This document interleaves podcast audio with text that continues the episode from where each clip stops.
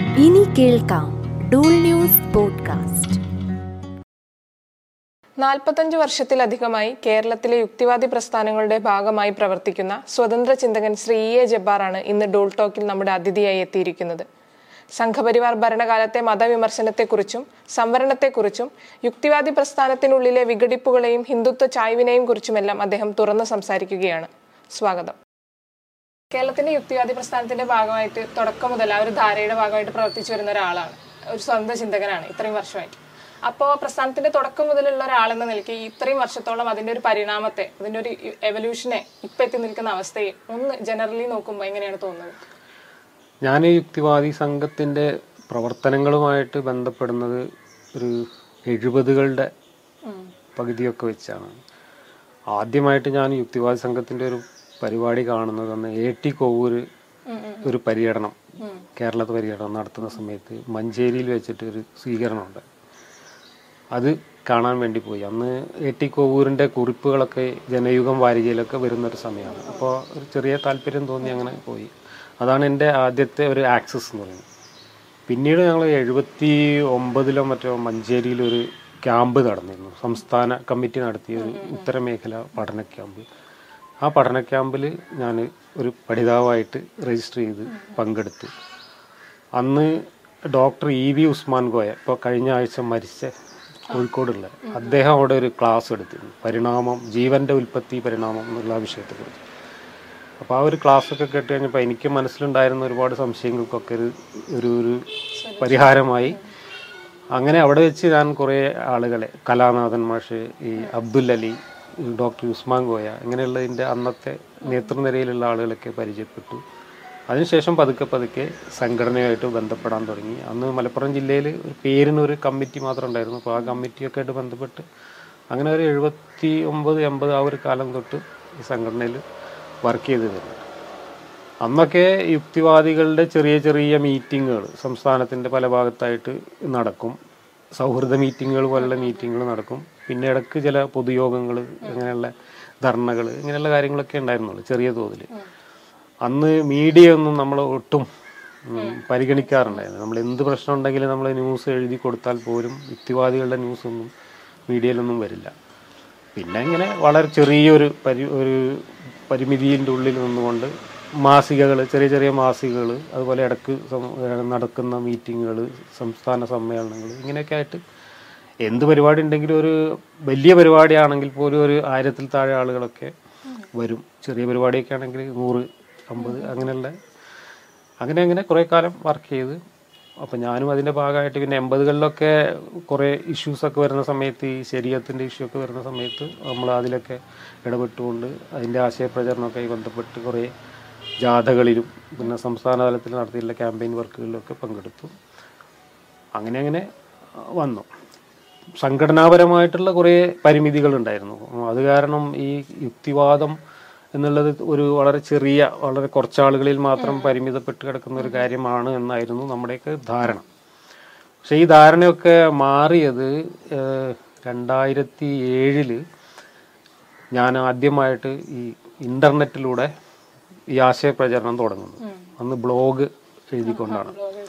Blog എഴുത്തിനൊരു ചരിത്രമുണ്ട്. ഞാൻ blog എഴുതാൻ കാരണം എനിക്ക് ബ്ലോഗൊന്നും അറിയില്ലായിരുന്നു. കമ്പ്യൂട്ടറിനെ കമ്പ്യൂട്ടർ തന്നെ ഉപയോഗിച്ച് തുടങ്ങുന്നേ ഉള്ളൂ. അപ്പം ഞാനന്ന് മാതൃഭൂമി ആഴ്ചപ്പതിപ്പിൽ ഒരു ലേഖനം എഴുതിയായിരുന്നു. മാതൃഭൂമിയാണെന്ന് റിച്ചാർഡ് ഡോക്കിൻസിനെ പരിചയപ്പെടുത്തിക്കൊണ്ടൊരു കവർ സ്റ്റോറി കൊടുത്തിരുന്നു. അതിനാണെന്നാണ് എന്റെ ഓർമ്മ. അതുമായി ബന്ധപ്പെട്ട് അന്ന് കമൽറാം സജീവായിരുന്നു. അദ്ദേഹം എന്നോട് യുക്തിവാദത്തെക്കുറിച്ചുള്ള ഒരു ലേഖനം എഴുതി തരാൻ പറഞ്ഞു. അങ്ങനെ ഞാനൊരു ലേഖനം കൊടുത്തു. ആ ലേഖനം പ്രസിദ്ധീകരിച്ച് അത് വായിച്ചിട്ട് ബ്ലോഗിൽ ഒരാൾ അതിന്റെ ഒരു നിരൂപണം എഴുതിയിരുന്നു. മുരളി ചിത്രകാരൻ മുരളി എന്ന് പറയുന്നത് അങ്ങേർക്ക് ഒരു ബ്ലോഗ് ഉണ്ടായിരുന്നു. ആ ബ്ലോഗ് അദ്ദേഹത്തിന്റെ ആ ബ്ലോഗ് കണ്ടിട്ട് എന്റെ മകനും വേറെ ചില ആൾക്കാരും എന്നോട് ഇങ്ങനെ ബ്ലോഗിൽ ഇതിന്റെ നിരൂപണം വന്നിട്ടുണ്ടെന്ന് പറഞ്ഞത് അതിന്റെ ലിങ്കൊക്കെ അയച്ചു തന്നു. അങ്ങനെ അപ്പോൾ എനിക്ക് ബ്ലോഗ് എഴുതാനൊന്നും അറിയില്ല. അങ്ങനെ എന്റെ മകൻ തന്നെയാണ് എനിക്ക് ബ്ലോഗൊക്കെ ഉണ്ടാക്കി തന്ന്. ബ്ലോഗ് എഴുതാൻ പഠിപ്പിച്ചു തന്ന്. മലയാളം ടൈപ്പ് ചെയ്യാനൊക്കെ പഠിച്ചു. അങ്ങനെ ഞാൻ രണ്ടായിരത്തി ഏഴ് മുതൽ ബ്ലോഗിൽ ചെറുതായിട്ട് ഇസ്ലാം മത വിമർശനം തുടങ്ങി. അങ്ങനെ തുടങ്ങിയപ്പോഴാണ് യുക്തിവാദി സംഘത്തിലുള്ള ആളുകൾ അല്ല അതിനൊക്കെ അപ്പുറത്ത് ഒരുപാട് ആളുകൾ പുറത്തുണ്ട് എന്നുള്ളൊരു തിരിച്ചറിവ് നമുക്കുണ്ടാകുന്നു കാരണം ഈ ബ്ലോഗിലൊക്കെ ഒരുപാട് ആളുകൾ വന്നിട്ട് പ്രതികരിക്കാൻ തുടങ്ങി. നമുക്ക് അനുകൂലമായിട്ട് ഒരുപാട് ആളുകൾ വരുന്നു. അപ്പോൾ തന്നെ നമ്മൾ എതിർക്കുന്ന ടീം ഒരുപാട് ആളുകൾ വരുന്നു. അപ്പോൾ ഒരു വലിയ ചർച്ചയൊക്കെ അവിടെ നടക്കുന്നു അപ്പോൾ ഈ യുക്തിവാദ സംഘത്തിലൂടെ പരിചയമില്ലാത്ത നിരവധി ആളുകളെ നമ്മൾ ഈ ഇന്റർനെറ്റിന്റെ ഒരു ലോകത്ത് കണ്ടു പരിചയപ്പെട്ടു. അത് ഒരു വലിയ തിരിച്ചറിവായിരുന്നു. അപ്പോൾ അതനുസരിച്ച് പിന്നീട് ഇതൊന്ന് വിപുലപ്പെടുത്തുന്നതിന് വേണ്ടിയിട്ട് നമ്മൾ സംഘടനകളിൽ സംഘടനയിലും ചില ഇടപെടലുകളൊക്കെ നടത്തി അതിന്റെയൊക്കെ ഭാഗമായിട്ട് കുറേ പ്രശ്നങ്ങളൊക്കെ ഉണ്ടായി. അങ്ങനെ ബ്ലോഗ് കഴിഞ്ഞ് പിന്നെ ഫേസ്ബുക്ക് വരുന്നു. ഫേസ്ബുക്ക് വരുമ്പോൾ അതിനകത്ത് ഒരു ഫ്രീ തിങ്കേഴ്സ് എന്ന് പറഞ്ഞിട്ടുള്ള ഒരു ഗ്രൂപ്പ് ഞങ്ങൾ തുടങ്ങുകയാണ്. നമ്മളൊരു സുഹൃത്ത് കെ നാസർ കെ പി എന്ന ഫേക്ക് ഐ ഡിയിൽ ഹാരിസ് എന്ന് പറയുന്ന ഒരു സുഹൃത്താണ് ഈ ഫ്രീ തിങ്കേഴ്സ് എന്ന് പറയുന്ന ഫേസ്ബുക്ക് ഗ്രൂപ്പ് ഉണ്ടാക്കുന്നത്. അതിൽ ഞാനും അതിന്റെ അഡ്മിനായിട്ട് ചേർന്നു. ഹാരിസ് എനിക്ക് വളരെ നേരത്തെ പരിചയമുള്ള ഒരു സുഹൃത്താണ് മഞ്ചേരിക്കാരനാണ്. അദ്ദേഹം സൗദി അറേബ്യയിൽ ഇരുന്നു കൊണ്ടാണ് ഇത് ചെയ്യുന്നത്. അതുകൊണ്ടാണ് ഫേക്ക് ഐ ഡിയിൽ ചെയ്യുന്നത്. അങ്ങനെ ആ ഗ്രൂപ്പിലൂടെ ചർച്ച തുടങ്ങി. ഫേസ്ബുക്കിൽ ചർച്ച തുടങ്ങി. അപ്പോൾ ബ്ലോഗിനേക്കാൾ കുറച്ചും കൂടെ വിപുലമായിട്ടുള്ളൊരു മേഖലയാണ് കുറച്ചുകൂടെ ഒരു സാധാരണക്കാരായ ആളുകൾ വന്ന് കൂടുന്ന ഒരു സ്ഥലമാണ് ഈ ഫേസ്ബുക്ക് അപ്പോൾ അവിടെ ഭയങ്കര ചീത്തവിളിയും തെറിവിളിയും പിന്നെ നല്ല പ്രതികരണങ്ങളും എല്ലാം കൂടെ ആയിട്ട് ഒരു വലിയ ബഹളം ഉണ്ടായി. അങ്ങനെ കുറേ ആളുകൾ വന്നുകൂടി വിശ്വാസികളും അവിശ്വാസികളും തമ്മിലുള്ള വലിയൊരു സംഘടന പ്രത്യേകിച്ച് ഇസ്ലാം മതത്തെയായിരുന്നു ഞങ്ങൾ കൂടുതലായിട്ട് വിമർശിച്ചിരുന്നത്. അപ്പോൾ അവിടെ മറുപടി പറയാൻ വന്നവരൊക്കെ അവസാനം മറുപടി പറഞ്ഞ് ബുദ്ധിമുട്ടിയപ്പോൾ അവർ റൈറ്റ് തിങ്കേഴ്സ് എന്ന് പറഞ്ഞിട്ട് ഒരു എതിർ ഗ്രൂപ്പ് ഉണ്ടാക്കി. അതിലൂടെ പ്രചരണം തുടങ്ങി. അങ്ങനെ ഈ സോഷ്യൽ മീഡിയയിൽ ഇത് അതോടുകൂടി സജീവമാകുന്നു. ഇപ്പോൾ ഫേസ്ബുക്കിലൂടെയുള്ള ആ ഒരു പ്രചാരണത്തോടു കൂടിയാണ് ആയിരക്കണക്കിന് ആളുകൾ ഈ രംഗത്ത് വരാൻ തുടങ്ങിയത്. പിന്നെ ആ ബന്ധങ്ങൾ ഉപയോഗിച്ചുകൊണ്ട് നമ്മൾ പുറത്ത് പരിപാടികൾ നടത്തിയപ്പോൾ ആളുകൾ കൂടുതൽ വരാൻ തുടങ്ങി. അങ്ങനെ രണ്ടായിരത്തി പന്ത്രണ്ടിൽ മലപ്പുറത്ത് ഞങ്ങൾ സ്വതന്ത്ര ലോകം എന്ന് പറയുന്നൊരു വലിയ സെമിനാർ നടത്തി.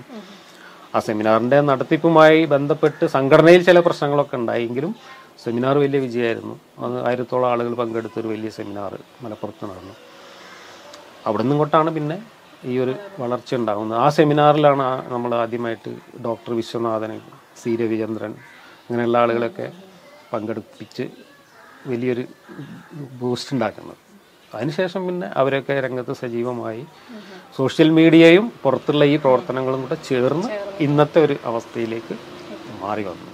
ഇതാണ് ഒരു ചുരുക്കം പറയുന്നത്. ഇപ്പോൾ യൂട്യൂബ് ചാനലും ഉണ്ട് മാഷിന് ഫേസ്ബുക്ക് പേജിലുള്ളതും ഒരുപാട് ആളുകൾ ഫോളോ ചെയ്യുന്ന ചർച്ച ചെയ്യുന്നവരുണ്ട് മാഷിന്റെ പോസ്റ്റുകളൊക്കെ ചർച്ച ചെയ്യാറുണ്ട്. അപ്പോൾ നമ്മൾ ഇപ്പോഴത്തെ സാഹചര്യത്തിന്റെ വിഷയത്തിലേക്ക് ഡയറക്റ്റ് ആയിട്ട് വരികയാണെങ്കിൽ ബി ജെ പിയുടെ കേന്ദ്രമന്ത്രി ജെ പി നദ്ദ കേരളത്തിൽ വന്ന് നടത്തിയൊരു പ്രസ്താവന ഉണ്ടായിരുന്നു. യുക്തിവാദികളായിട്ടുള്ള ആളുകളെ മാറ്റി നിർത്തേണ്ടതില്ല. അവരെയും കൂടി നമ്മൾ ചേർത്ത് പിടിച്ച് മുന്നോട്ട് പോകണമെന്നായിരുന്നു കേരളത്തിലെ ബി ജെ പി നേതാക്കളോട് നദ്ദ പറഞ്ഞിരുന്നത്. അതിന്റെ ഒരു വാർത്ത വെച്ചിട്ട് മാഷ് ഒരു പോസ്റ്റും ചെയ്തിരുന്നു. കാര്യങ്ങൾ ഇത്രത്തോളം എത്തിയോ എന്നൊരു ക്യാപ്ഷനോട് കൂടി ആ ഒരു ക്യാപ്ഷനിൽ പലതും ഉണ്ട്.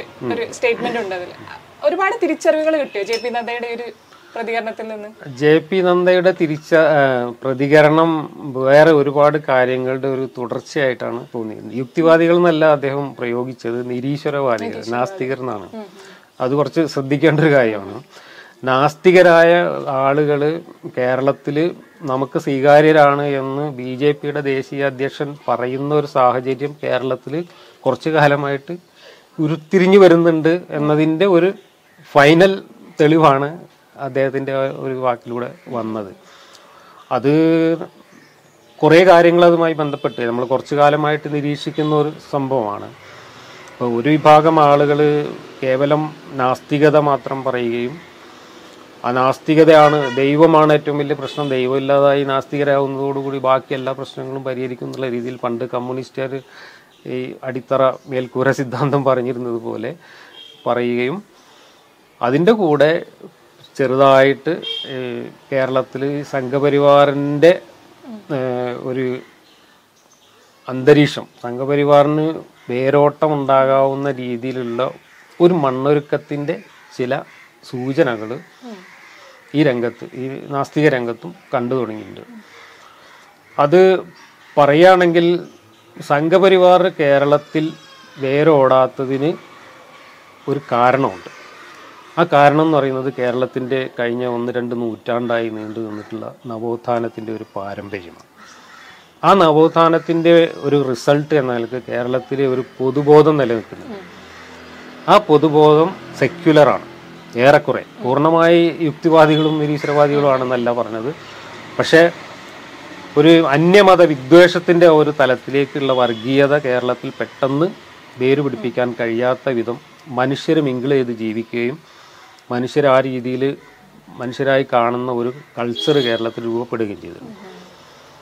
അതുകൊണ്ട് തന്നെ ഇവിടെ വെറുപ്പ് ഉൽപ്പാദിപ്പിച്ച് ഒരു വിഭാഗത്തെ അകറ്റി മാറ്റി നിർത്തി അതിലൂടെ രാഷ്ട്രീയ നേട്ടം കൊയ്യുക എന്ന ഉത്തരേന്ത്യൻ സംഘപരിവാർ രാഷ്ട്രീയം കേരളത്തിൽ പെട്ടെന്നൊന്നും വേര് പിടിപ്പിക്കാൻ കഴിയില്ല. അത് കഴിയണമെന്നുണ്ടെങ്കിൽ ഈ അല്ലറ ചില്ലറ ജിമ്മിക്കുകൾ കൊണ്ടോ അല്ലെങ്കിൽ ഇവിടെ ഒരു കലാപമൊന്നും ഉണ്ടാക്കിയിട്ടൊന്നും കേരളത്തിൽ ബുദ്ധിമുട്ടാണ്. അത് കഴിയണമെന്നുണ്ടെങ്കിൽ കേരളത്തിലെ സമൂഹത്തിന്റെ ഈ പൊതുബോധത്തെ മാറ്റേണ്ടത്. ആ പൊതുബോധം മാറ്റണമെങ്കിൽ ഇപ്പോൾ ബി ജെ പിക്കാർ ഒരു ക്യാമ്പയിൻ നടത്തിയതുകൊണ്ടോ അല്ലെങ്കിൽ അവർ കുറേ സ്റ്റഡി ക്ലാസ് നടത്തിയതുകൊണ്ടോ ഈ പൊതു പുതിയ പൊതുബോധം മാറില്ല.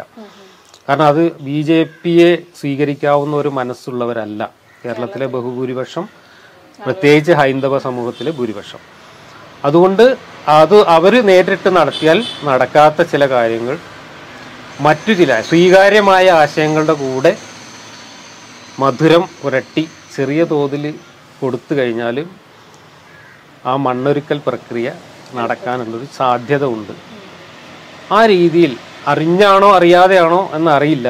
ആ രീതിയിലുള്ള ചില പ്രവർത്തനങ്ങൾ കേരളത്തിൽ കുറച്ചു കാലമായിട്ട് നടന്നു വരുന്നുണ്ട്.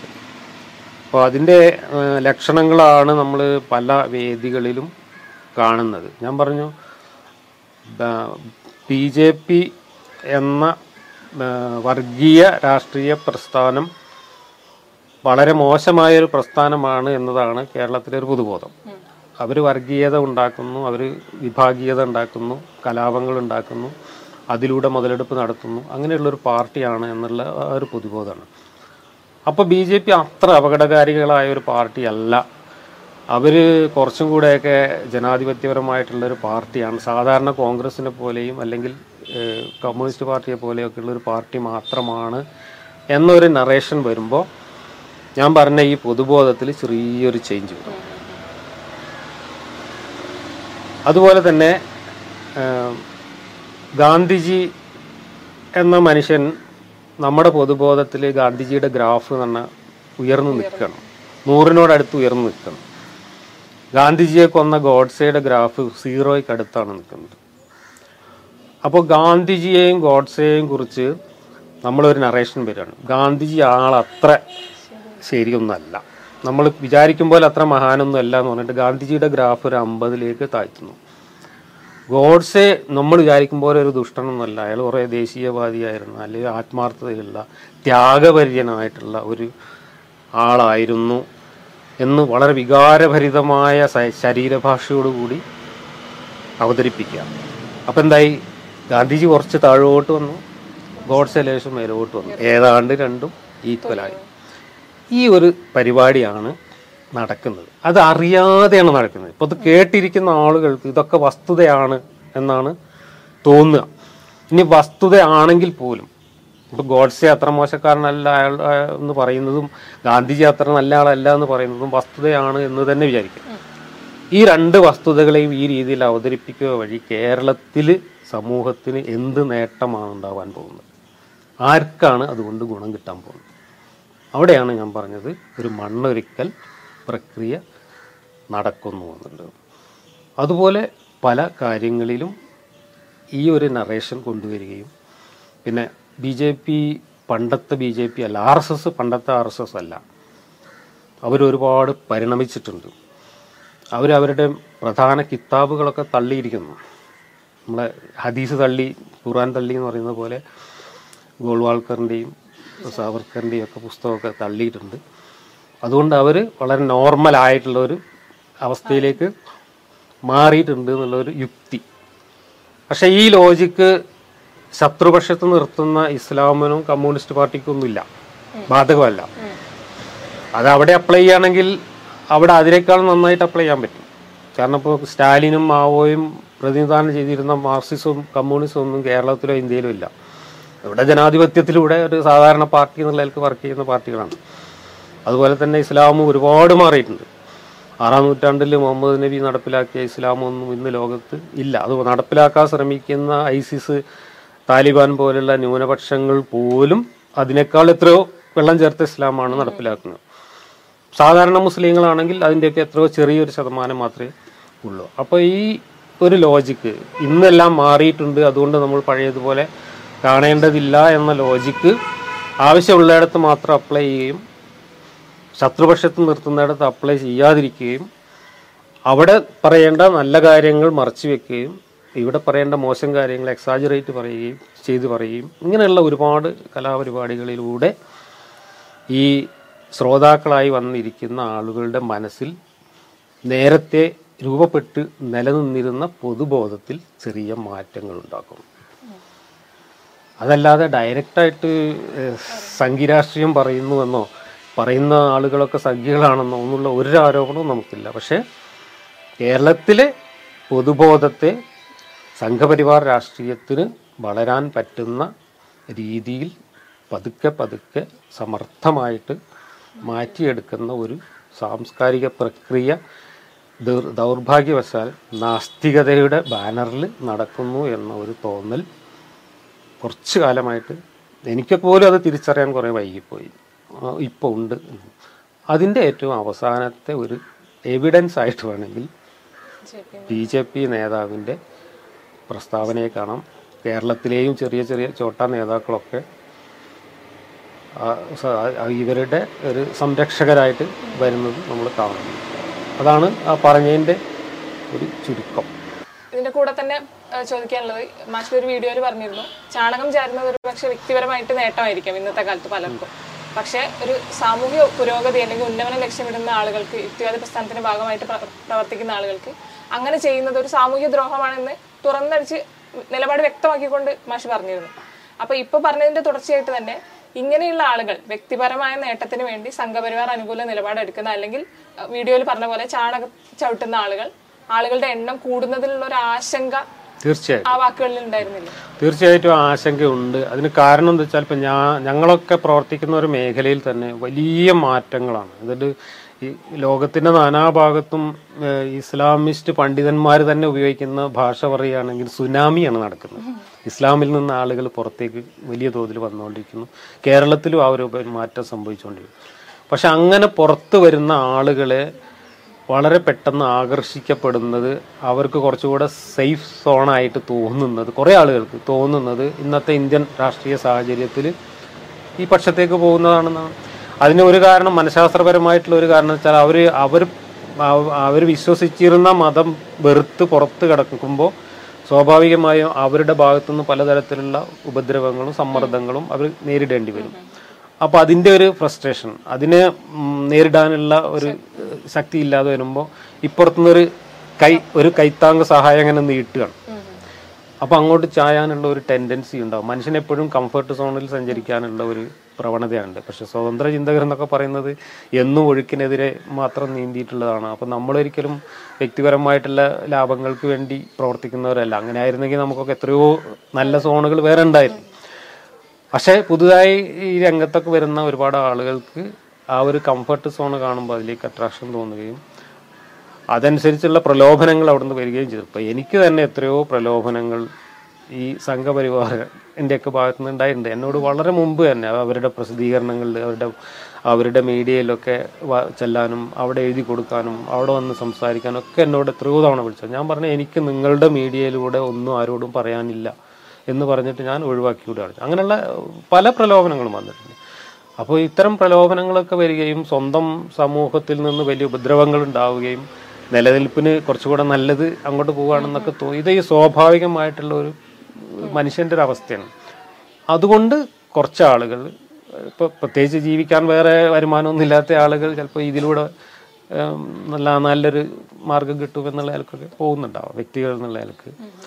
അതിന്റെ കൂടെ വ്യക്തിപരമായ സ്വാർത്ഥ താല്പര്യങ്ങൾ പൊതുവിൽ ഉള്ളതാണല്ലോ. അപ്പോൾ ആ സ്വാർത്ഥ താല്പര്യങ്ങൾ വെച്ചുകൊണ്ട് പ്രവർത്തിക്കുമ്പോഴും ഇന്നത്തെ ഞാൻ നേരത്തെ പറഞ്ഞ പ്ലൂട്ടോണിയം ഉള്ള ചാണകം ആയതുകൊണ്ട് അങ്ങോട്ട് ചായാനുള്ള ഒരു പ്രവണത ഉണ്ടാവും.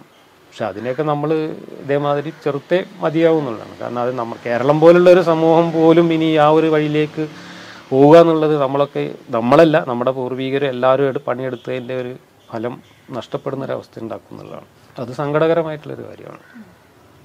ഈ ഇസ്ലാം മതത്തിൽ നിന്ന് പുറത്തു വന്നിട്ട് ഇസ്ലാമിനെ വിമർശിക്കുന്ന ഒരു ചിന്തകൻ എന്ന രീതിയിൽ സ്വാഭാവികമായിട്ടും ഇത്രയും വർഷങ്ങൾ കൂടുതൽ നേരിടേണ്ടി വന്നതും സംവാദങ്ങളിൽ ഏർപ്പെടേണ്ടി വന്നതും ഇസ്ലാമിക മതപണ്ഡിതന്മാരുമായിട്ടാണ്. അപ്പൊ ഇന്നത്തെ ഒരു സംഘപരിവാർ ഭരണത്തിന്റെ കീഴിൽ ഇസ്ലാമിനെ വിമർശിക്കുമ്പോൾ അത് അതിൽ കുറച്ചുകൂടി ശ്രദ്ധ അല്ലെങ്കിൽ സൂക്ഷ്മത പുലർത്തേണ്ടതുണ്ട് എന്ന് തോന്നിയിട്ടുണ്ടോ? കാരണം നമ്മുടെ വിമർശനം ഓപ്പോസിറ്റ് സൈഡിൽ അതൊരു അവരുടെ രാഷ്ട്രീയ ടൂളായിട്ട് ഉപയോഗിക്കപ്പെടാം. അപ്പൊ ഇസ്ലാമിനെ വിമർശിക്കുന്നത് കുറച്ചുകൂടി സൂക്ഷ്മത പുലർത്തേണ്ട ഒരു കാര്യമായിട്ട് ഇന്ന് തോന്നിയിട്ടുണ്ട്. തോന്നി തുടങ്ങിയിട്ടുണ്ട്. കാരണം പ്രത്യേകിച്ച് സോഷ്യൽ മീഡിയയിലൂടെയൊക്കെ വലിയ ഒരു ആക്സസ് കിട്ടിയതോടുകൂടി ഇത് നമുക്കിത് സ്വകാര്യമായിട്ട് ചെയ്യാൻ പറ്റില്ല. അപ്പൊ ഞാൻ ഞാനതുണ്ട്. അപ്പൊ ഞാൻ ഇവരുടെ മാധ്യമങ്ങളിലേക്ക് ക്ഷണിക്കുമ്പോൾ നിങ്ങളുടെ മാധ്യമങ്ങളിലൂടെ എനിക്കൊന്നും പറയാനില്ല എന്ന് പറയാൻ കാരണം എനിക്ക് പറയാനുള്ളത് ഈ സമൂഹത്തോടാണ്. ഈ സമൂഹം അവരുടെ മീഡിയയിൽ വന്നിട്ട് കാര്യമില്ല. അപ്പോൾ പക്ഷെ ഇന്ന് അത് സാധ്യമല്ല നമുക്ക്. ഇന്ന് നമ്മൾ സോഷ്യൽ മീഡിയ ഒക്കെ ഉപയോഗിച്ച് ആശയങ്ങൾ പ്രചരിപ്പിക്കുമ്പോൾ അത് നമ്മൾ ടാർഗറ്റ് ചെയ്യുന്ന ഒരു സമൂഹത്തിലേക്ക് മാത്രമായിട്ട് നമുക്ക് പരിമിതപ്പെടുത്താൻ കഴിയില്ല. സ്വാഭാവികമായിട്ടും അത് എല്ലാവരുടെയും കയ്യിലെത്തുമ്പോൾ അത് ദുരുപയോഗിക്കപ്പെടും എന്നുള്ളത് ഒരു ഇപ്പോൾ അങ്ങനെ ചെറിയ തോതിലെങ്കിലും ദുരുപയോഗിക്കപ്പെടുന്നുണ്ട്. പക്ഷെ നമ്മളത് എത്രയോ തവണ വിശദീകരിച്ചിട്ടുള്ള ഒരു കാര്യമാണ്. നമ്മൾ മതത്തെ വിമർശിക്കുന്നത് ഈ മതസമൂഹത്തിൽ ജീവിക്കുന്ന മനുഷ്യരെ ഇന്നത്തെ ഇന്ത്യൻ സമൂഹത്തിൽ ഒരു ബഹുസ്വര സമൂഹത്തിൽ ഒരു ജനാധിപത്യ മതേതര സമൂഹത്തിൽ ജീവിക്കാൻ ഈ സമൂഹത്തെ പ്രാപ്തരാക്കുക. അത് പ്രാപ്തരാക്കണമെങ്കിൽ അവരെ ഈ കടുത്ത അന്ധവിശ്വാസത്തിൽ നിന്ന് മോചിപ്പിച്ച് അവരുടെ മതത്തെക്കുറിച്ചുണ്ടായിരുന്ന പാരമ്പര്യ ബോധങ്ങളിൽ നിന്ന് അവരെ ചെറിയ തോതിൽ മാറ്റി അവരെ നവീകരിച്ചെടുക്കണം. ആ ഒരു പ്രക്രിയ ഉദ്ദേശിച്ചുകൊണ്ടാണ് നമ്മൾ ഈ മത വിമർശനങ്ങൾ നടത്തുന്നത്. അതല്ലാതെ ഇവരുടെ ഇവരെ ശത്രുവായി കാണുന്ന ഒരു വിഭാഗത്തിന് നമ്മളുടെ ആശയങ്ങൾ എടുത്തു കൊണ്ടുപോയിട്ട് ഇവരെ അടിക്കാനുള്ള വടിയായിട്ട് അത് ഉപയോഗിക്കപ്പെടുക എന്നുള്ളത് നമ്മളുടെ ഉദ്ദേശ ലക്ഷ്യങ്ങളിൽ പെട്ടതല്ല. നമ്മളത് പ്രതീക്ഷിച്ചതുമല്ല. പക്ഷേ ഇന്ന് ചെറിയ തോതിലെങ്കിലും അങ്ങനെ സംഭവിക്കുന്നുണ്ട് എന്നുള്ളതിൽ നമ്മൾക്ക് ആശങ്കയുണ്ട്. അതുകൊണ്ട് തന്നെ ഈ ചോദിച്ചതുപോലെ ഈ കാര്യത്തിലും നമ്മൾ കുറച്ചും കൂടെ ശ്രദ്ധ ചെലുത്തേണ്ടതുണ്ട് എന്ന് ഇപ്പോൾ എനിക്ക് തോന്നുന്നുണ്ട്. ഈയിടെ വൈറലായ വേറൊരു പരാമർശത്തിൽ നിന്നുള്ള ഒരു ഡയറക്റ്റ് ആയിട്ടുള്ള ചോദ്യമാണ്. ഇന്നത്തെ ഇന്ത്യൻ സാഹചര്യത്തിൽ കമ്മ്യൂണിസം കമ്മ്യൂണിസവും ഇസ്ലാമുമാണ് സംഘപരിവാറിനേക്കാൾ കൂടുതൽ ഭയക്കേണ്ടത് ആളുകൾ ഭയക്കേണ്ടത് എന്നുള്ളത്. അതിനോടുള്ള ഒരു മറുപടി എന്താണ്? അതിനെ തെറ്റിദ്ധരിപ്പിക്കുന്ന രീതിയിൽ എന്റെ തന്നെ ചില പഴയ പോസ്റ്റുകളൊക്കെ എടുത്തുകൊണ്ടുവന്നിട്ട് ഇപ്പോൾ പ്രചരിപ്പിക്കുന്നുണ്ട്. പക്ഷെ ആ പോസ്റ്റുകളിൽ ഞാൻ പറഞ്ഞത് സംഘപരിവാർ അപകടകാരിയല്ല എന്നല്ല. അവിടെ ഞാൻ പറഞ്ഞത് കേരളത്തിലെ ഹൈന്ദവ സമൂഹം സംഘപരിവാറിന് പാകപ്പെട്ട ഒരു സമൂഹമല്ല എന്നതുകൊണ്ട് കേരളത്തിൽ സംഘപരിവാറിന് പെട്ടെന്ന് അപകടം ഉണ്ടാക്കാൻ കഴിയില്ല. പക്ഷേ മുസ്ലിം ക്രിസ്ത്യൻ സമൂഹം ഇവിടെ കുറെ കൂടെ എന്താണ് മതപരമായിട്ട് സാമുദായികമായിട്ട് സംഘടിതരാണ് രാഷ്ട്രീയമായിട്ടും അവർ സംഘടിതരാണ്. അതുകൊണ്ട് കേരളത്തിൽ ഹൈന്ദവ സമൂഹത്തെ ഭയപ്പെടേണ്ടതില്ല എന്ന അർത്ഥത്തിലാണ് അവിടെ പറഞ്ഞിട്ടില്ല. അതിന് നേരെ സംഘപരിവാറിനെ ഭയപ്പെടേണ്ടതില്ല അല്ലെങ്കിൽ ബി ജെ പി ഭയപ്പെടേണ്ടതില്ല എന്ന ഈ നറേഷനോട് ചേർത്ത് വെച്ചിട്ട് ഞാൻ പറഞ്ഞതും ആ പറഞ്ഞതും ഒന്നാണ് എന്ന് സമർത്ഥിക്കുകയാണ് ചെയ്യുന്നത്. അതല്ല സംഭവം. സംഘപരിവാറിനെ ഇന്നത്തെ ഇന്ത്യൻ സാഹചര്യത്തിൽ ഭയപ്പെടേണ്ടതില്ല എന്ന് പറഞ്ഞു കഴിഞ്ഞാൽ അത് വളരെ അപകടകരമായിട്ടുള്ള ഒരു ആയിട്ട് തന്നെയാണ് ഞാൻ കാണുന്നത്. ഈ യുക്തിവാദത്തിൽ തുടങ്ങി പിന്നൊരു വെസ്റ്റേൺ ഇമ്പീരിയൽസത്തെ സപ്പോർട്ട് ചെയ്യുന്ന ഒരു വലതുപക്ഷ നിരീക്ഷകന്റെ വിമർശനം നേരിട്ട ആളാണ് ഈ സാം ഹാരിസ് ഒക്കെ. സാം ഹാരിസിന്റെ പല പല വേർഷനുകളാണ് ഇന്ന് കേരളത്തിൽ ഉള്ള പല യുക്തിവാദി നേതാക്കളും എന്നുള്ള തോന്നിയിട്ടുണ്ടോ. ആ ഒരു ചിന്ത? അതിന് എന്നുവെച്ചാൽ ഈ യൂറോപ്യൻ സാഹചര്യം എന്ന് പറയുന്നത് നമ്മുടെ ഇന്ത്യൻ സാഹചര്യവുമായിട്ട് ഒരിക്കലും തുലനം ചെയ്യാൻ പറ്റുന്നതല്ല. സാം ഹാരിസും റിച്ചാർഡ് ഡോക്കിൻസും അതുപോലെയുള്ള യൂറോപ്യൻ യുക്തിവാദികളും അവിടെ ചെയ്യുന്ന പ്രവർത്തനങ്ങളും അവർ അവരവിടെ പ്രചരിപ്പിക്കുന്ന ആശയങ്ങളും എന്ന് പറയുന്നത് അവരുടെ സമൂഹത്തിന്റെ ഇപ്പോഴത്തെ അവസ്ഥയിൽ അവിടെ പ്രസക്തമായ കാര്യങ്ങളാണ്. പക്ഷെ നമ്മൾ അതിന്റെ ഒരു മുന്നൂറോ നാനൂറോ വർഷം പുറകിൽ സഞ്ചരിക്കുന്ന ഒരു മനുഷ്യന് വെള്ളം കുടിക്കാനോ അക്ഷരം പഠിക്കാനുള്ള അവകാശം പോലും ഇല്ലാത്ത ഒരു നാട്ടിൽ നമ്മൾ സാം ഹാരിസ് പറയുന്ന യുക്തിവാദം അപ്ലൈ ചെയ്യാൻ പറ്റില്ല. അവിടെയാണ് ഈ വൈശാഖൻ തമ്പി ഇന്നലെ ഒരു ഇന്റർവ്യൂവിൽ പറയുന്നത് പോലെ മനുഷ്യന്റെ സമൂഹത്തിന്റെ വിഷയങ്ങളെ നമുക്ക് ഫിസിക്സും കെമിസ്ട്രിയും പോലെ ലളിതവൽക്കരിച്ചിട്ട് പറയാൻ പറ്റില്ല എന്ന് പറഞ്ഞത്. കാരണം നമ്മുടെ സമൂഹം നിൽക്കുന്നത് എവിടെയാണ്? അതിൽ നമ്മളിപ്പോൾ ഏത് സ്റ്റേജിലാണ് നിൽക്കുന്നത്? നമ്മൾ നിൽക്കുന്ന സ്റ്റേജ് മാത്രം കണ്ടാൽ പോരാ. നമ്മൾ ചിലപ്പോൾ ഒരുപാട് പ്രിവിലേജ്ഡ് ആയിട്ടുള്ള ഒരു സ്റ്റെപ്പിലായിരിക്കും നിൽക്കുന്നത്. എന്നാൽ ഇവിടുത്തെ മഹാഭൂരിപക്ഷം മനുഷ്യരും അതിനേക്കാളും എത്രയോ താഴെയാണ്. അക്ഷരാഭ്യാസം ഇല്ലാത്ത അക്ഷരാഭ്യാസം നേടാൻ അവകാശം പോലും ഇല്ലാത്ത ആളുകൾ. വെള്ളം കുടിക്കാൻ കിണറ്റിൽ നിന്ന് വെള്ളം എടുത്തതിന്റെ പേരിൽ ഇപ്പോഴും ദളിതരെ തല്ലിക്കൊല്ലുന്ന നാടാണ് നമ്മുടെ നാട്. അങ്ങനെയുള്ള ഒരു നാട്ടിൽ നമ്മൾ സാംഹാരിസൊക്കെ പറയുന്നത് പോലുള്ള നാസ്തികത പറയുന്നതിൽ വലിയ അർത്ഥമൊന്നുമില്ല. മനുഷ്യന്റെ പ്രശ്നങ്ങളുമായി കൂട്ടിച്ചേർത്തുകൊണ്ടല്ലാതെ യുക്തിവാദവും നാസ്തികതയും പറയുന്നതിൽ അർത്ഥമില്ല. അതുകൊണ്ടാണ് കേരളത്തിലൊക്കെ യുക്തിവാദി പ്രസ്ഥാനം ഇവിടുത്തെ നവോത്ഥാന പ്രസ്ഥാനത്തിന്റെ ഭാഗമായി വന്നതാണ് എന്ന് നമ്മൾ ഇടയ്ക്കിടയ്ക്ക് ആവർത്തിച്ച് പറയുന്നത്. അതേസമയത്ത് സഹോദരൻ അയ്യപ്പനെയൊക്കെ വെറും ജാതിവാദി ആയി ഒക്കെ ഇകഴ്ത്തി കാണിക്കുന്ന ഒരു പ്രവണതയാണ് ഈ പറയുന്ന വലതുപക്ഷ വിഭാഗത്തിൽ നിന്നും ഉണ്ടാകുന്നത് സഹോദരൻ അയ്യപ്പൻ ജീവിച്ചിരുന്ന കാലത്ത് സഹോദരൻ അയ്യപ്പൻ ചെയ്തതിന്റെ പ്രസക്തി എന്താണെന്ന് അറിയണമെങ്കിൽ നമ്മൾ ആ കാലത്തെ നമുക്ക് ഉൾക്കൊള്ളാൻ കഴിയണം. നാരായണഗുരു എന്തുകൊണ്ട് ഇങ്ങനെ ചെയ്തു എന്തുകൊണ്ട് പ്രതിഷ്ഠ നടത്തിയെന്ന് നമ്മൾ തിരിച്ചറിയണമെങ്കിൽ ആ കാലത്ത് ചെയ്യാൻ പറ്റുന്ന കാര്യങ്ങൾ എന്തായിരുന്നു എന്നതിനെക്കുറിച്ച് നമുക്കൊരു ധാരണ വേണം. അതൊന്നും ഇല്ലെങ്കിൽ നമ്മൾ ഇന്നത്തെ നമ്മൾ നിൽക്കുന്ന ഒരു പൊസിഷനിൽ നിന്നുകൊണ്ട് അയ്യേ ജാതിവാദി എന്നൊക്കെ പറയാം. ഗാന്ധിജി ശൈശവ വിവാഹം നടത്തി എന്ന് പറഞ്ഞിട്ട് നമുക്ക് ഗാന്ധിജി ചീത്ത പറയാം. പക്ഷെ ആ ഒരു കാലഘട്ടത്തെ അന്നത്തെ സാമൂഹ്യ ചുറ്റുപാടുകളെ ഒക്കെ പരിഗണിച്ചുകൊണ്ടാണ് ഒരു കാലഘട്ടത്തിൽ ചെയ്യാവുന്ന കാര്യങ്ങൾ. അതായത് അന്നത്തെ സമൂഹത്തെ അവിടെ നിന്ന് കുറച്ചും കൂടെ അടുത്ത സ്റ്റെപ്പിലേക്ക് കൊണ്ടുപോകാൻ എന്ത് ചെയ്യണമോ എന്ന് തിരിച്ചറിഞ്ഞവരാണ് ഈ നവോത്ഥാന പ്രവർത്തനങ്ങൾ നടത്തിയിട്ടുള്ളത്. അപ്പോൾ അവർ അവർ ജീവിച്ച കാലത്തെ സാഹചര്യങ്ങൾ വെച്ചുകൊണ്ടാണ് നമ്മൾ വരെ വിലയിരുത്തേണ്ടത്. അത് ചെയ്യാത്തത് കൊണ്ടാണ് ഇത്തരത്തിലുള്ള അബദ്ധങ്ങൾ നമ്മൾ പലപ്പോഴും പറഞ്ഞു പോകുന്നത്. അപ്പോൾ അതുകൊണ്ട് സാംഹാരിസിനെ പോലെയുള്ള ആളുകൾ അവിടെ പറയുന്ന കാര്യങ്ങൾ അത് ഏതു തരത്തിലുള്ള ആശയങ്ങളായാലും ആ വലതുപക്ഷ ആശയങ്ങൾക്ക് അവിടെ ഒരു പക്ഷേ അവിടുത്തെ സാഹചര്യത്തിൽ പ്രസക്തി ഉണ്ടാവാം. പക്ഷേ ഇവിടെ അത്തരം ആശയങ്ങൾ പറയാനുള്ള മാറ്റമായിട്ടില്ല എന്നുള്ളതാണ് എനിക്ക് പറയാനുള്ളത്. ഈ സംവരണം ഉൾപ്പെടെയുള്ള വിഷയങ്ങളിൽ യുക്തിവാദ പ്രസ്ഥാനത്തിന്റെ ഉള്ളിലുള്ള നേതാക്കൾ തമ്മിൽ തന്നെ വിരുദ്ധ അഭിപ്രായങ്ങൾ ഉണ്ടായിരുന്നു മാഷക്ക് അത് ഫേസ്ബുക്ക് പോസ്റ്റിലൂടെ തന്നെ വ്യക്തമായിട്ടുള്ള. സംവരണ വിഷയങ്ങളിലും അതുപോലെ ഫെമിനിസം സോഷ്യലിസം പോലുള്ള ആശയധാരകളിലോടൊക്കെ ഉള്ള മാഷിന്റെ ഒരു നിലപാട് എന്താണ്? എന്റെ നിലപാടുകൾ ഞാൻ പലപ്പോഴായിട്ട് വിശദീകരിച്ചിട്ടുള്ളതാണ്. സംഭരണം എന്ന വിഷയം നമുക്ക് വളരെ ലളിതമായിട്ട് മനസ്സിലാക്കാൻ കഴിയില്ല. അവിടെയും ഈ നറേഷനാണ് വരുന്നത്. ആ ജാതി വേണ്ട എന്ന് പറയുന്ന ആളുകൾ സർട്ടിഫിക്കറ്റിൽ ജാതി എഴുതിയിട്ട് സംവരണത്തിന്റെ ആനുകൂല്യങ്ങൾ വാങ്ങുക. അങ്ങനെ ആനുകൂല്യങ്ങൾ വാങ്ങുന്ന ദളിതരൊന്നും നമ്മുടെ യുക്തിവാദ സംഘത്തിലേക്കൊന്നും വരണ്ട. അവരവിടെ ദളിത് അവരുടെ സാമുദായിക സംഘടനയിൽ തന്നെ നിന്നാൽ മതി. തുടങ്ങിയിട്ടുള്ള വളരെ മ്ലേച്ഛമായിട്ടുള്ള പ്രസ്താവനകൾ വരെ കേൾക്കേണ്ടി വന്നിട്ടുണ്ട്.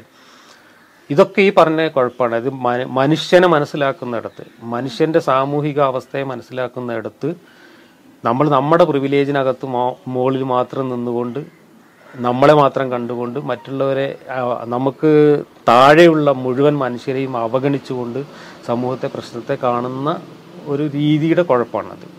അങ്ങനെയല്ല സമൂഹത്തിലിറങ്ങി പ്രവർത്തിക്കുന്നവർ അവർ ഏത് പ്രവർത്തനം നടത്തുകയാണെങ്കിലും അവർ സംബോധന ചെയ്യുന്ന സമൂഹം എവിടെ നിൽക്കുന്നു ഏത് അവസ്ഥയിൽ നിൽക്കുന്നു എന്നതിനനുസരിച്ച് വേണം നമ്മൾ അങ്ങോട്ട് കാര്യങ്ങൾ അവതരിപ്പിക്കാൻ.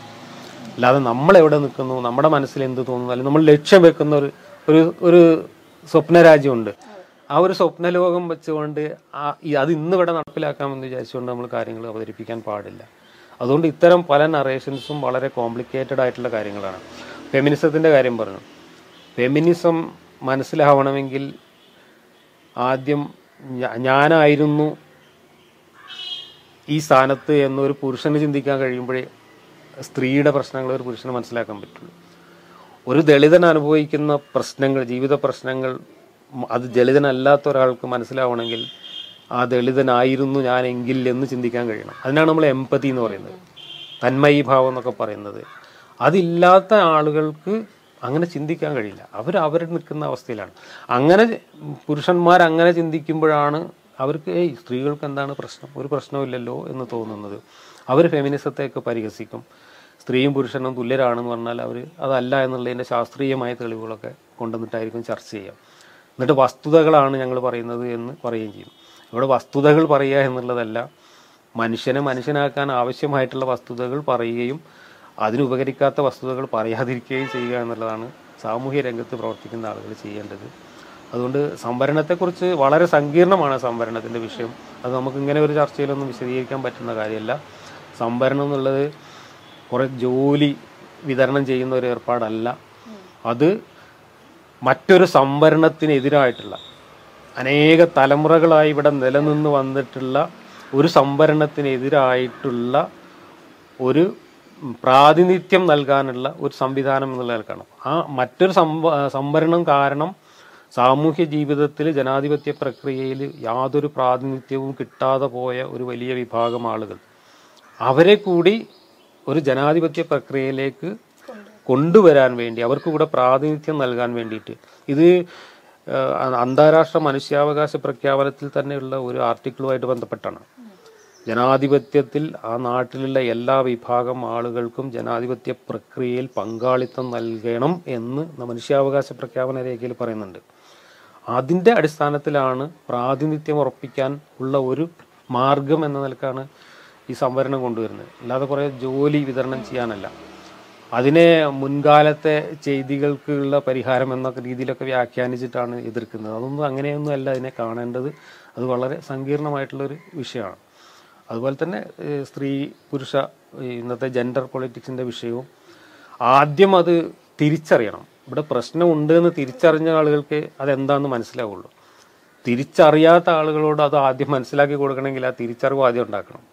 തിരിച്ചറിവ് ഉണ്ടാക്കുക എന്നുള്ളതാണ് ഈ രംഗത്ത് ആദ്യം ചെയ്യേണ്ട പ്രവർത്തനം. അപ്പോൾ പോലീസ് പോലീസ് കോൺസ്റ്റബിൾ ആയിരുന്ന വിനയ ചെയ്തിട്ടുള്ള കുറേ കാര്യങ്ങൾ പോലീസിനകത്ത് ഉണ്ടാക്കിയിട്ടുള്ള മാറ്റങ്ങൾ നമുക്കറിയാം. അവർ ആ ചെയ്യുമ്പോഴൊക്കെ നമുക്ക് എല്ലാവർക്കും തോന്നുന്നത് അത് അവർക്ക് ഭ്രാന്താണെന്നാണ് തോന്നിയിരുന്നത്. പക്ഷെ അവർ നടത്തിയിട്ടുള്ള സമരങ്ങളുടെ ഫലമായിട്ട് പോലീസ് സേനയിൽ മാത്രമല്ല നമ്മുടെ സമൂഹത്തിന്റെ ചിന്താഗതിയിൽ തന്നെ എത്ര മാറ്റങ്ങളുണ്ടായി. വനിതാ പോലീസ് കേരളത്തിൽ തുടങ്ങിയ സമയത്ത് സാരി ഉടുത്തിട്ടായിരുന്നു ലാത്തി ചാർജ് നടത്തിയിരുന്നത്. ഈ മലപ്പുറത്ത് നിന്നിട്ട് ലാത്തി ചാർജിന്റെ ഇടയിൽ സാരി അഴിഞ്ഞു പോയ ഒരു വനിതാ പോലീസിന്റെ ചിത്രം ഇവിടുത്തെ മാധ്യമങ്ങളിൽ വന്ന് ഞാനിപ്പോഴും ഓർക്കുന്നുണ്ട്. എന്ത് എത്ര ഭീകരമായിരുന്ന അവസ്ഥ.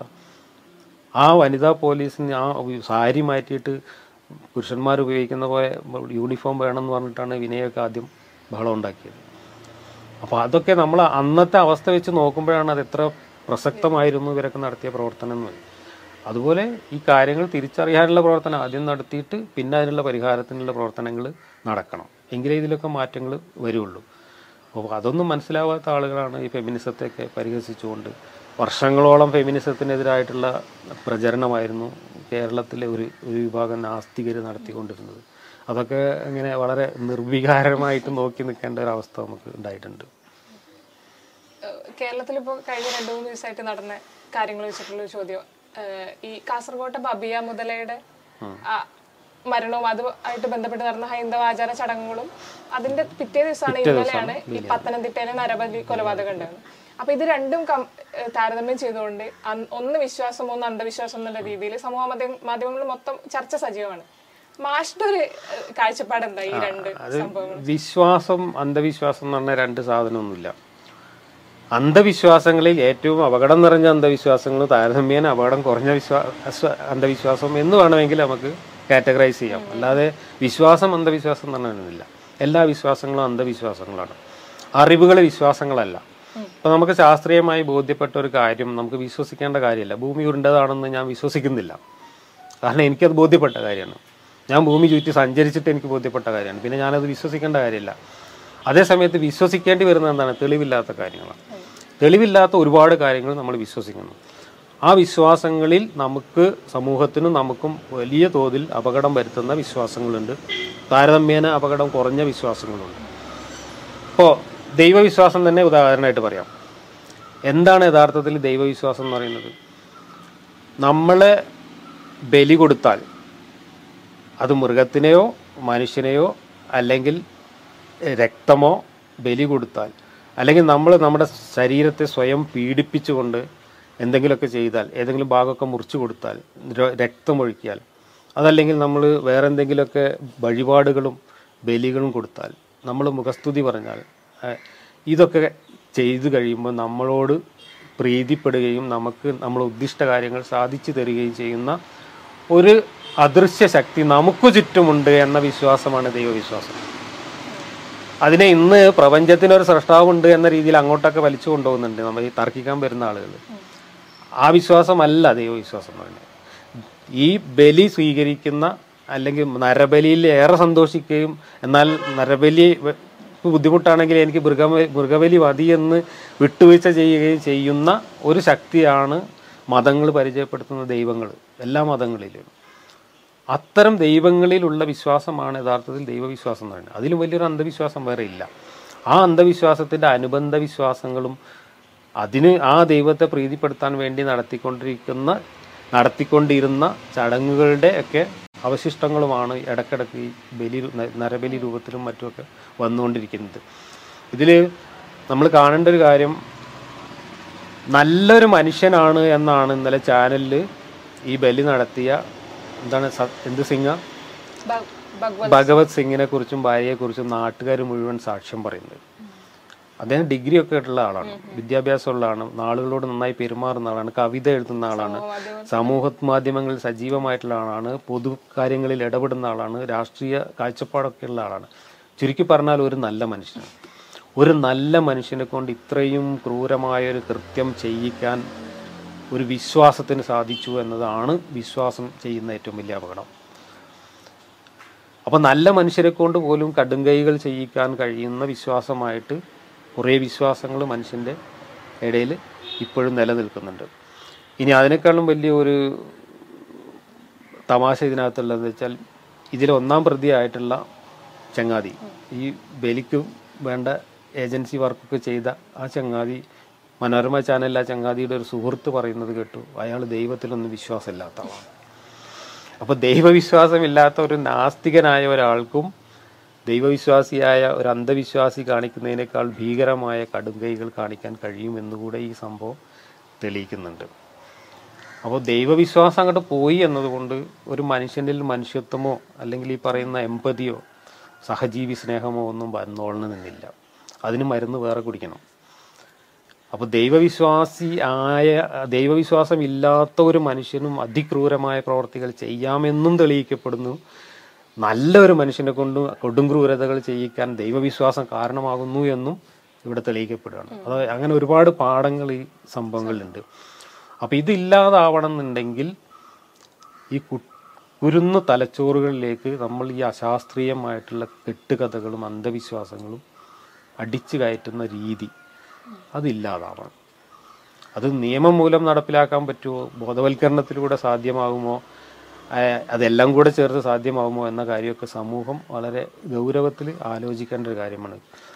എനിക്ക് പറയാനുള്ളത് കുട്ടികളിൽ ചെറിയ കുട്ടികളിൽ അന്ധവിശ്വാസം കുത്തിക്കയറ്റുന്ന മതപഠനം പോലുള്ള കാര്യങ്ങൾ ശരിക്കും നിയന്ത്രിക്കുക തന്നെ വേണം. പ്രായപൂർത്തി ആയതിനു ശേഷം അവർ എല്ലാ വിശ്വാസങ്ങളെക്കുറിച്ചും മതങ്ങളെക്കുറിച്ചൊക്കെ പഠിച്ചിട്ട് അവർ അവരുടെ ചോയ്സ് എന്നുള്ള എനിക്ക് തിരഞ്ഞെടുക്കട്ടെ എന്നുള്ള ഒരു സമീപനം എടുക്കുകയാണ് വേണ്ടത്. കുട്ടികളിൽ കുത്തിവെക്കപ്പെടുന്ന അന്ധവിശ്വാസം നാളെ ആ കുട്ടി ഒരു ശാസ്ത്രജ്ഞനായാൽ പോലും ആ കുട്ടിയെ വേറിട്ട് പോകുന്നില്ല എന്നതിന്റെ തെളിവുകളാണ് നമ്മൾ ഈ കാണുന്നത്. ഈ ഭൂരിപക്ഷ വർഗീയതയും ന്യൂനപക്ഷ വർഗീയതയും എന്നുള്ള ഈ ഒരു ആ ഒരു വിഷയം കൂടുതൽ ചർച്ച ചെയ്യുന്നുണ്ട് ഈ അടുത്ത കാലത്തായിട്ട്. പ്രത്യേകിച്ച് പോപ്പുലർ ഫ്രണ്ടിന്റെ നിരോധനം ആ ഘട്ടത്തിലൊക്കെ അപ്പോൾ ഭൂരിപക്ഷ വർഗീയതയും ന്യൂനപക്ഷ വർഗീയതയും സമീകരിച്ചുകൊണ്ട് തുല്യമായി കണക്കാക്കിക്കൊണ്ട് എതിർക്കണമെന്നും അങ്ങനെ സമീകരിച്ച് കണ്ടിട്ടല്ല എതിർക്കേണ്ടത്. അതല്ല അതിനുള്ള പരിഹാരമെന്നും എന്നുള്ള വ്യത്യസ്തമായ അഭിപ്രായങ്ങൾ രാഷ്ട്രീയ പാർട്ടികൾക്കിടയിൽ തന്നെ നിലവിലുണ്ട്. മാഷിന്റെ ഒരു കാഴ്ചപ്പാട് എന്താണ് ഇതിനെ സമീകരിക്കുന്നതാണോ അവിടെ ഈ ഭൂരിപക്ഷ വർഗീയത ന്യൂനപക്ഷ വർഗീയത എന്ന് പറയുന്നത് തന്നെ ഒരു കുറച്ച് സങ്കീർണമാണ്. എല്ലാ സ്ഥലത്തും എല്ലാ വർഗീയതയും ഭൂരിപക്ഷമല്ല. എല്ലാ സ്ഥലത്തും എല്ലാ വർഗീയതയും ന്യൂനപക്ഷമല്ല. അപ്പോൾ കേരളത്തിലെ കാര്യം എടുക്കുകയാണെങ്കിൽ ഞാൻ നേരത്തെ പറഞ്ഞ പോലെ തന്നെ കേരളത്തിലെ ഹൈന്ദവ സമൂഹം ഇപ്പോഴും സംഘപരിവാർ പ്രതിദാനം ചെയ്യുന്ന ഒരു വർഗീയ ചേരിയിലേക്ക് മാറിയിട്ടില്ല. അവർക്ക് ഒരു നിശ്ചിത ശതമാനം വോട്ട് കിട്ടുന്നുള്ളതൊക്കെ ശരിയാണെങ്കിൽ പോലും മഹാഭൂരിപക്ഷം ആളുകളും ഇന്നും അതിൽ നിന്ന് മാറി നിൽക്കുന്നു. അതേസമയത്ത് നമ്മൾ മുസ്ലിം സമൂഹത്തിലേക്കോ ക്രിസ്ത്യൻ സമൂഹത്തിലേക്കോ വരികയാണെങ്കിൽ അവരുടെ പൊളിറ്റിക്സ് പോലും മതവുമായി ബന്ധപ്പെട്ടാണ് ഇപ്പോഴും നിൽക്കുന്നതെന്ന് കാണാം.